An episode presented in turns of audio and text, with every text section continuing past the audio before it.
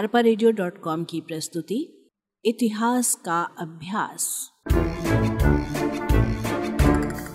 वाचक स्वर, कंचन। जैन धर्म की प्राचीनता। जैन धर्म अत्यंत प्राचीन धर्म है। कई विद्वानों के अनुसार हड़प्पा सभ्यता में, खुदाई में मोहन जोदड़ो से प्राप्त योगी की मूर्ति जैन धर्म से संबंधित है। जैन धर्म में तीर्थकर ज्ञान प्राप्त महात्माओं को कहते हैं। तीर्थ का शाब्दिक अर्थ उस उद्देश्य से है जो मनुष्य को सांसारिकता से परे उतारे। इस उद्देश्य को पूर्ण करने वाले व्यक्ति को तीर्थकर कहा जाता है। जैन धर्म में 24 तीर्थकर हुए हैं। पहले तीर्थकर ऋषभदेव थे। तेईसवे तीर्थकर पार्श्वनाथ थे, जो काशी नरेश अश्वसेन के पुत्र थे। इन्होंने 30 वर्ष की आयु में संन्यास ग्रहण कर लिया था और ज्ञान प्राप्त करने के बाद घूम घूम कर जैन धर्म का व्यापक प्रचार प्रसार किया। पार्श्वनाथ के अनुयायी निर्ग्रंथ कहलाते थे। उन्होंने भिक्षुओं के लिए चार व्रतों की व्यवस्था की थी। पहला, मैं हिंसा नहीं करूँगा। दूसरा, मैं सदैव सत्य बोलूँगा। तीसरा, मैं चोरी नहीं करूँगा। और चौथा, मैं कोई संपत्ति नहीं रखूँगा। महावीर स्वामी। महावीर स्वामी जैन धर्म के चौबीसवे और अंतिम तीर्थकर थे। तेईस तीर्थकरों के आधार पर हम कह सकते हैं कि महावीर स्वामी जैन धर्म के संस्थापक नहीं थे, क्योंकि उनके आगमन के पूर्व ही जैन धर्म पूरी तरह संगठित हो चुका था। उनका अपना संघ था, निश्चित नियम थे, जिनके आधार पर भिक्षु भिक्षुणियाँ अपना कार्य करते थे। वस्तुतः महावीर स्वामी प्राचीन जैन धर्म के महान सुधारक थे। जिन्होंने जैन धर्म के नियमों में पर्याप्त संशोधन करके उसे फिर से संगठित किया और इस धर्म को उन्नति के शिखर पर स्थापित किया। महावीर स्वामी का जीवन परिचय। महावीर स्वामी का जन्म वैशाली के निकट कुंड ग्राम में 540 ईसा पूर्व हुआ था। इनके पिता का नाम सिद्धार्थ था, जो यात्रिक क्षत्रिय कुल के प्रधान थे। उनकी माता का नाम त्रिशाला था, जो लिच्छवी के राजा चेतक की बहन थी। महावीर स्वामी का बचपन का नाम वर्धमान था। इनका जन्म राज परिवार में होने के कारण जीवन सुख समृद्धि पूर्ण था। इनका विवाह यशोदा नामक एक राजकुमारी से हुआ, जिससे इन्हें एक पुत्री की प्राप्ति हुई। प्रारंभ से ही वर्धमान चिंतनशील प्रवृत्ति के थे। अतः सांसारिकता में उनका मन नहीं लगा और अपने बड़े भाई नंदीवर्धन से अनुमति लेकर वर्धमान ने तीस वर्ष की आयु में गृह त्याग कर दिया और जैन भिक्षु बन गए। उन्होंने 12 वर्ष तक घोर तपस्या की और अपने शरीर को अत्याधिक कष्ट में रखा। जिससे शरीर के प्रति आसक्ति समाप्त हो जाए। यहाँ तक कि उन्होंने वस्त्रों का भी पूरी तरह से त्याग कर दिया।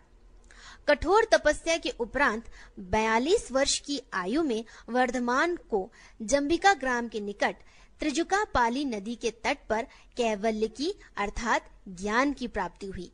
उन्हें कैवलीन कहा जाने लगा। बारह वर्ष की कठोर तपस्या कर समस्त कष्टों पर विजय प्राप्त करने के कारण वे महावीर कहलाए। अपनी इंद्रियों को जीतने के कारण वे जिन कहलाए और उनके अनुयायी जैन कहलाए। महावीर स्वामी ने तीस वर्षों तक घूम घूम कर मगध, मिथिला, कौशल, चंपा आदि राज्यों में अपने धर्म का प्रचार किया। उन्होंने बहत्तर वर्ष की आयु में 527 ईसा पूर्व राजगृह में पावापुरी नामक स्थान पर निर्वाण प्राप्त किया। इस समय महावीर के अनुयायियों की संख्या चौदह हज़ार से भी अधिक थी और विदेह, मगध और अंग जैन धर्म के केंद्र थे। जैन धर्म के सिद्धांत। महावीर स्वामी ने जैन धर्म के प्रमुख सिद्धांतों का प्रतिपादन किया। आगम ग्रंथ जैन मत के अनुयायियों के लिए पवित्र ग्रंथ है। इन ग्रंथों से हमें यह शिक्षा मिलती है। पहला, निर्वृत्ति मार्ग। बौद्ध धर्म की भांति जैन धर्म भी मानता है कि संसार दुख मूलक है। जन्म भी दुख का कारण है, मृत्यु भी दुख का कारण है। जैन धर्म भी दुख का कारण तृष्णा को मानता है। इसलिए सांसारिकता का त्याग करके, निवृत्ति और तपस्या के माध्यम से ज्ञान प्राप्ति करने का प्रयत्न करना चाहिए। दूसरा, त्रिरत्न। जैन धर्म में मोक्ष प्राप्ति के तीन मार्ग बताए हैं। पहला, सम्यक ज्ञान। दूसरा, सम्यक दर्शन। और तीसरा, सम्यक आचरण। सम्यक ज्ञान। मनुष्य को सच्चा और पूर्ण ज्ञान प्राप्त करना चाहिए। संसार की सभी वस्तु भौतिक और आध्यात्मिक अंश से मिलकर बनी है। भौतिक अंश आनंद, अनित्य और अंधकारमय है, जबकि आध्यात्मिक अंश सत्य, नित्य और प्रकाशवान है। इस सत्य और असत्य में अंतर करने को ही ज्ञान कहते हैं और यह सम्यक ज्ञान तीर्थकरों के उपदेशों के अध्ययन से प्राप्त होता है। सम्यक दर्शन। सत्य में विश्वास करना ही सम्यक दर्शन है। मनुष्य प्रयत्न करके सम्यक दर्शन प्राप्त कर सकता है। सम्यक आचरण। मनुष्य को अपनी इंद्रियों पर नियंत्रण रखकर सदाचार का जीवन व्यतीत करना चाहिए। मनुष्य को सत्य, अहिंसा और ब्रह्मचार्य का पालन करना चाहिए। तीसरा, अहिंसा। इस धर्म का प्रमुख सिद्धांत अहिंसा का है। जैन अनुयायी जड़ और चेतन पदार्थों में भी जीव मानते हैं। उनका मत है कि हमें मन, वचन और कर्म से किसी मनुष्य, पशु पक्षी पेड़, पौधे आदि को दुख नहीं देना चाहिए। जैन अनुयायी जीव हत्या से बचने के लिए मुँह पर पट्टी बांधते हैं, नंगे पाँव चलते हैं और पानी छान कर पीते हैं। चौथा, पुनर्जन्म और कर्म सिद्धांत। जैन धर्म के अनुयायी पुनर्जन्म और कर्म के सिद्धांत में विश्वास रखते हैं। मनुष्य अपने भाग्य का निर्माता स्वयं है।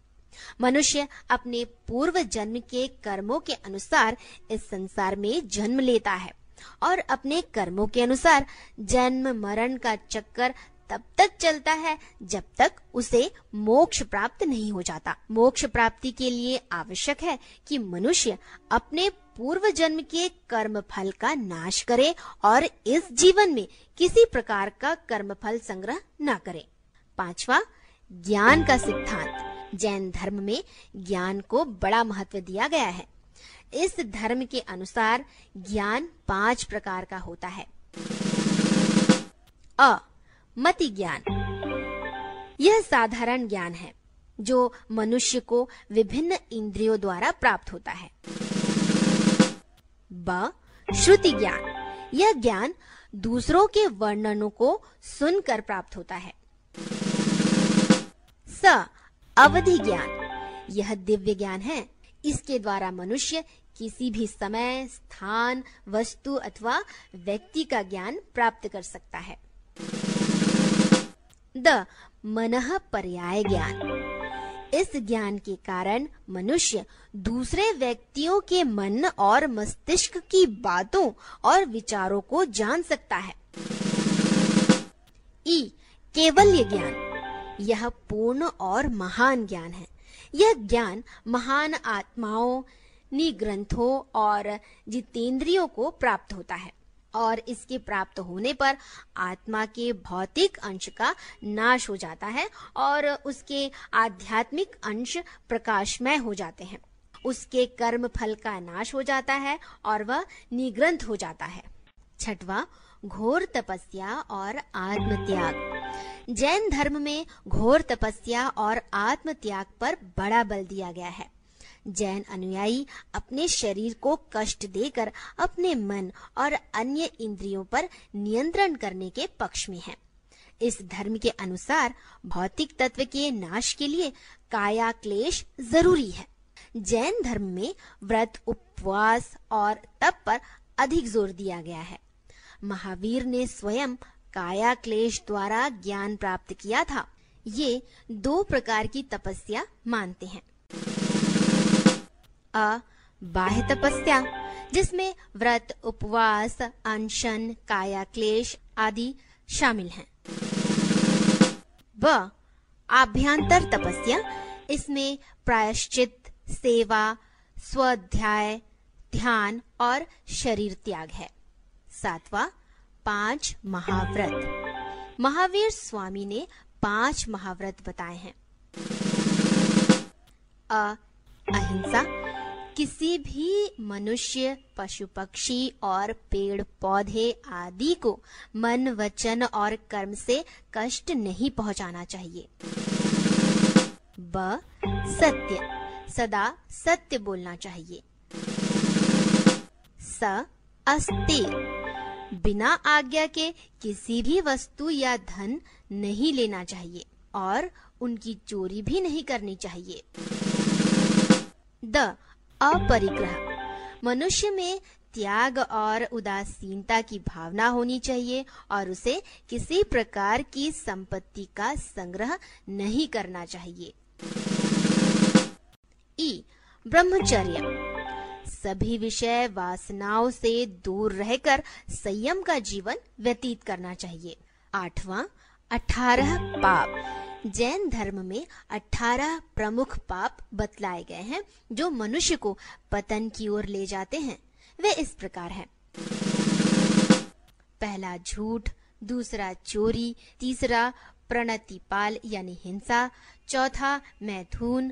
पांचवा द्रव मूर्छा छठवा क्रोध, सातवा मान, आठवा लोभ, नौवा मोह, दसवा माया, ग्यारहवा द्वेष, बारहवा कलह, तेरहवा दोषारोपण, चौदह चुगली, पंद्रह निंदा, सोलह असंयम, सत्रह माया मृषा, यानी कपट, पूर्ण, मिथ्या और झूठ। अठारवा मिथ्या दर्शन रूपी शल्य। मनुष्य को इन अठारह प्रकार के पापों से बचना चाहिए। नवा, जाति प्रथा का विरोध। बौद्ध धर्म की भांति जैन धर्म वाले भी ऊंच नीच और जात पात के सिद्धांत को नहीं मानते। उनके धर्म के सामने सब व्यक्ति जो जैन धर्म के सिद्धांतों को मानते हैं, समान हैं।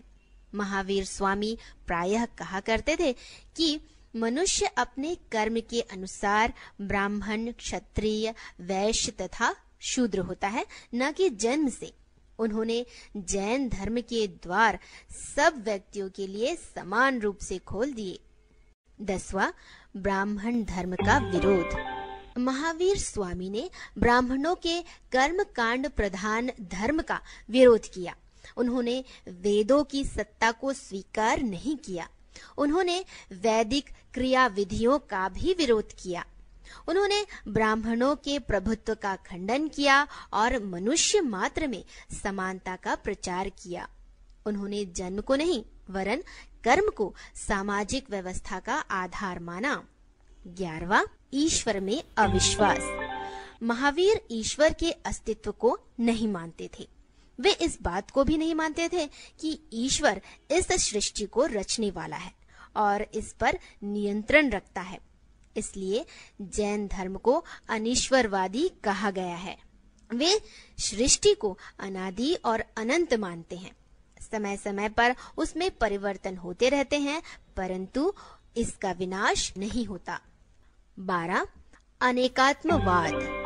जैन धर्म के अनुसार आत्मा और प्रकृति दो अलग अलग वस्तुएँ हैं जिस प्रकार जीव अलग अलग हैं, उसी प्रकार उसमें आत्माएँ भी अलग अलग होती हैं। यदि समस्त जीवों में एक ही आत्मा होती तो वे एक दूसरे से अलग रूप में न पाए जाते और न उनकी भिन्न भिन्न गतिविधियाँ होती जैन धर्म के सीमित प्रचार के कारण जैन धर्म बौद्ध धर्म की भांति विश्व धर्म नहीं बन सका, बल्कि भारत में जैन धर्म का प्रचार प्रसार सीमित रहा है। जैन धर्म के सीमित प्रचार प्रसार के निम्न कारण हैं। पहला, अत्यधिक कठोर सिद्धांत।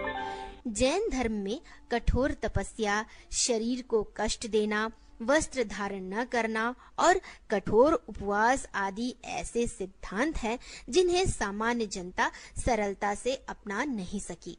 परिणामतः जैन धर्म जन साधारण में लोकप्रिय न बन सका। दूसरा, अहिंसा पर अत्यधिक बल। जैन धर्म में अहिंसा पर अत्यधिक बल दिया है। किसी भी प्रकार की जीव हत्या नहीं होनी चाहिए। वह पेड़ पौधों में जीव को मानते हैं। कठोर अहिंसात्मक सिद्धांत भी जैन धर्म के सीमित प्रचार का कारण बना। तीसरा, जाति व्यवस्था। महावीर स्वामी ने जाति प्रथा का घोर विरोध किया था, परंतु व्यवहारिक रूप में जैन धर्म में निम्न वर्ग के लोगों का प्रवेश नहीं हो पाया, जिससे जैन धर्म का प्रसार सीमित स्थानों तक ही रहा। चौथा, ब्राह्मण धर्म से निकटता। महावीर स्वामी ने ब्राह्मण धर्म के कर्म कांडों यज्ञ, बलि पूजा आदि का तीव्र विरोध किया था। परंतु व्यवहारिक रूप में जैन धर्म ब्राह्मण धर्म से पूर्णतः अलग नहीं रह सका, बल्कि ब्राह्मण धर्म के अनेक दोष उसमें प्रविष्ट हो गए, जिससे जैन धर्म में नवीनता और मौलिकता नहीं रह पाई। पांचवा, राज्य प्रश्रव का अभाव। जैन धर्म के सीमित प्रसार का प्रमुख कारण था किसी भारतीय राजा ने जैन धर्म को राजधर्म नहीं बनाया। जैसा कि अशोक, कनिष्क आदि राजाओं ने बौद्ध धर्म को राजकीय प्रश्रय प्रदान किया था। छठवा, प्रचार के प्रति उदासीनता। जैन धर्म के अनुयायियों ने अपने धर्म के प्रचार प्रसार के लिए उत्साहवर्धक तरीके से प्रयत्न नहीं किए। विदेशों में भी प्रचार प्रसार के लिए जैन अनुयायियों ने कोई प्रयास नहीं किए। सातवां, जैन धर्म का विभाजन। चौथी शताब्दी ईसा पूर्व में जैन धर्म दो संप्रदायों, दिगंबर और श्वेतांबर में विभक्त हो गया था। आठवां, ब्राह्मण और बौद्ध धर्म में प्रतिस्पर्धा। ब्राह्मण धर्म में आई बुराइयों को धर्माचार्यों ने दूर किया, जिससे जनता पुनः ब्राह्मण धर्म को स्वीकार करने लगी। बौद्ध धर्म के मध्य मार्ग ने प्रजा को अपनी ओर आकृष्ट किया, जबकि जैन धर्म अपने कठोर सिद्धांतों के कारण लोकप्रिय न हो सका। नौवा, जैन साहित्य की भाषा। कालांतर में जैन साहित्य की रचना संस्कृत भाषा में की जाने लगी, जिसे सामान्य जनता के लिए समझना कठिन था। दसवा, कला प्रचार का अभाव। जैन कला ने कला माध्यम से प्रचार करने की ओर ध्यान ही नहीं दिया। वे धर्म और कला में समन्वय स्थापित करने में असफल रहे। कला प्रचार का एक सशक्त माध्यम है। ग्यारह, भारत पर विदेशी आक्रमण। भारत पर अनेक विदेशी जातियों ने आक्रमण किए, जिससे भारतीय धर्म को हानि पहुँची और जैन धर्म भी इस क्षति से बच न सका। इसलिए जैन धर्म का प्रचार सीमित क्षेत्र तक ही सिमट कर रह गया। जैन धर्म की भारतीय संस्कृति को देन। जैन धर्म का प्रभाव केवल भारत की सीमाओं तक ही सीमित रहा। जैन धर्म ने भारतीय संस्कृति पर व्यापक प्रभाव डाला। पहला, दर्शन के क्षेत्र में देन। जैन धर्म ने मोक्ष प्राप्ति के लिए नवीन मार्ग त्रिरत्न और कठोर तपस्या पर बल दिया। अहिंसा पर अत्यधिक बल देकर जन साधारण का ध्यान आकृष्ट किया। इस प्रकार अपने मौलिक सिद्धांत उन्होंने भारतीय संस्कृति को दिए। दूसरा, सामाजिक क्षेत्र पर प्रभाव। भारत में उदारता, सहिष्णुता दया भाव की भावना जागृत की। महावीर स्वामी ने स्त्रियों को समान अधिकार दिए। जिससे समाज में स्त्रियों के सम्मान में वृद्धि हुई। तीसरा, धार्मिक क्षेत्र पर प्रभाव। ब्राह्मण धर्म में व्याप्त बुराइयों के प्रति जैन धर्म ने ध्यान आकृष्ट कराया। परिणाम स्वरूप, ब्राह्मण धर्म ने अपने धर्म में आई जटिलता और कर्मकांड को दूर करने का प्रयत्न किया। चौथा, साहित्यिक दिन। जैन आचार्यों ने अपने विचारों को जनता की भाषा में व्यक्त किया। जिससे लोक भाषाओं का तेज़ी से विकास हुआ। दक्षिण भारत की भाषाओं के विकास में भी जैन आचार्यों का योगदान रहा। पांचवा, कला के क्षेत्र में देन। जैन धर्म के अनुयायियों ने अपने तीर्थकरों की स्मृति में कलात्मक मंदिरों, मूर्तियों, स्तंभों और प्रवेश द्वार का निर्माण कराया। मैसूर में श्रवण बेलकोला में महावीर स्वामी की विशाल काय मूर्ति आबू के जैन मंदिर अपनी कला के लिए देश भर में प्रसिद्ध हैं। अरबा की प्रस्तुति, भारतीय इतिहास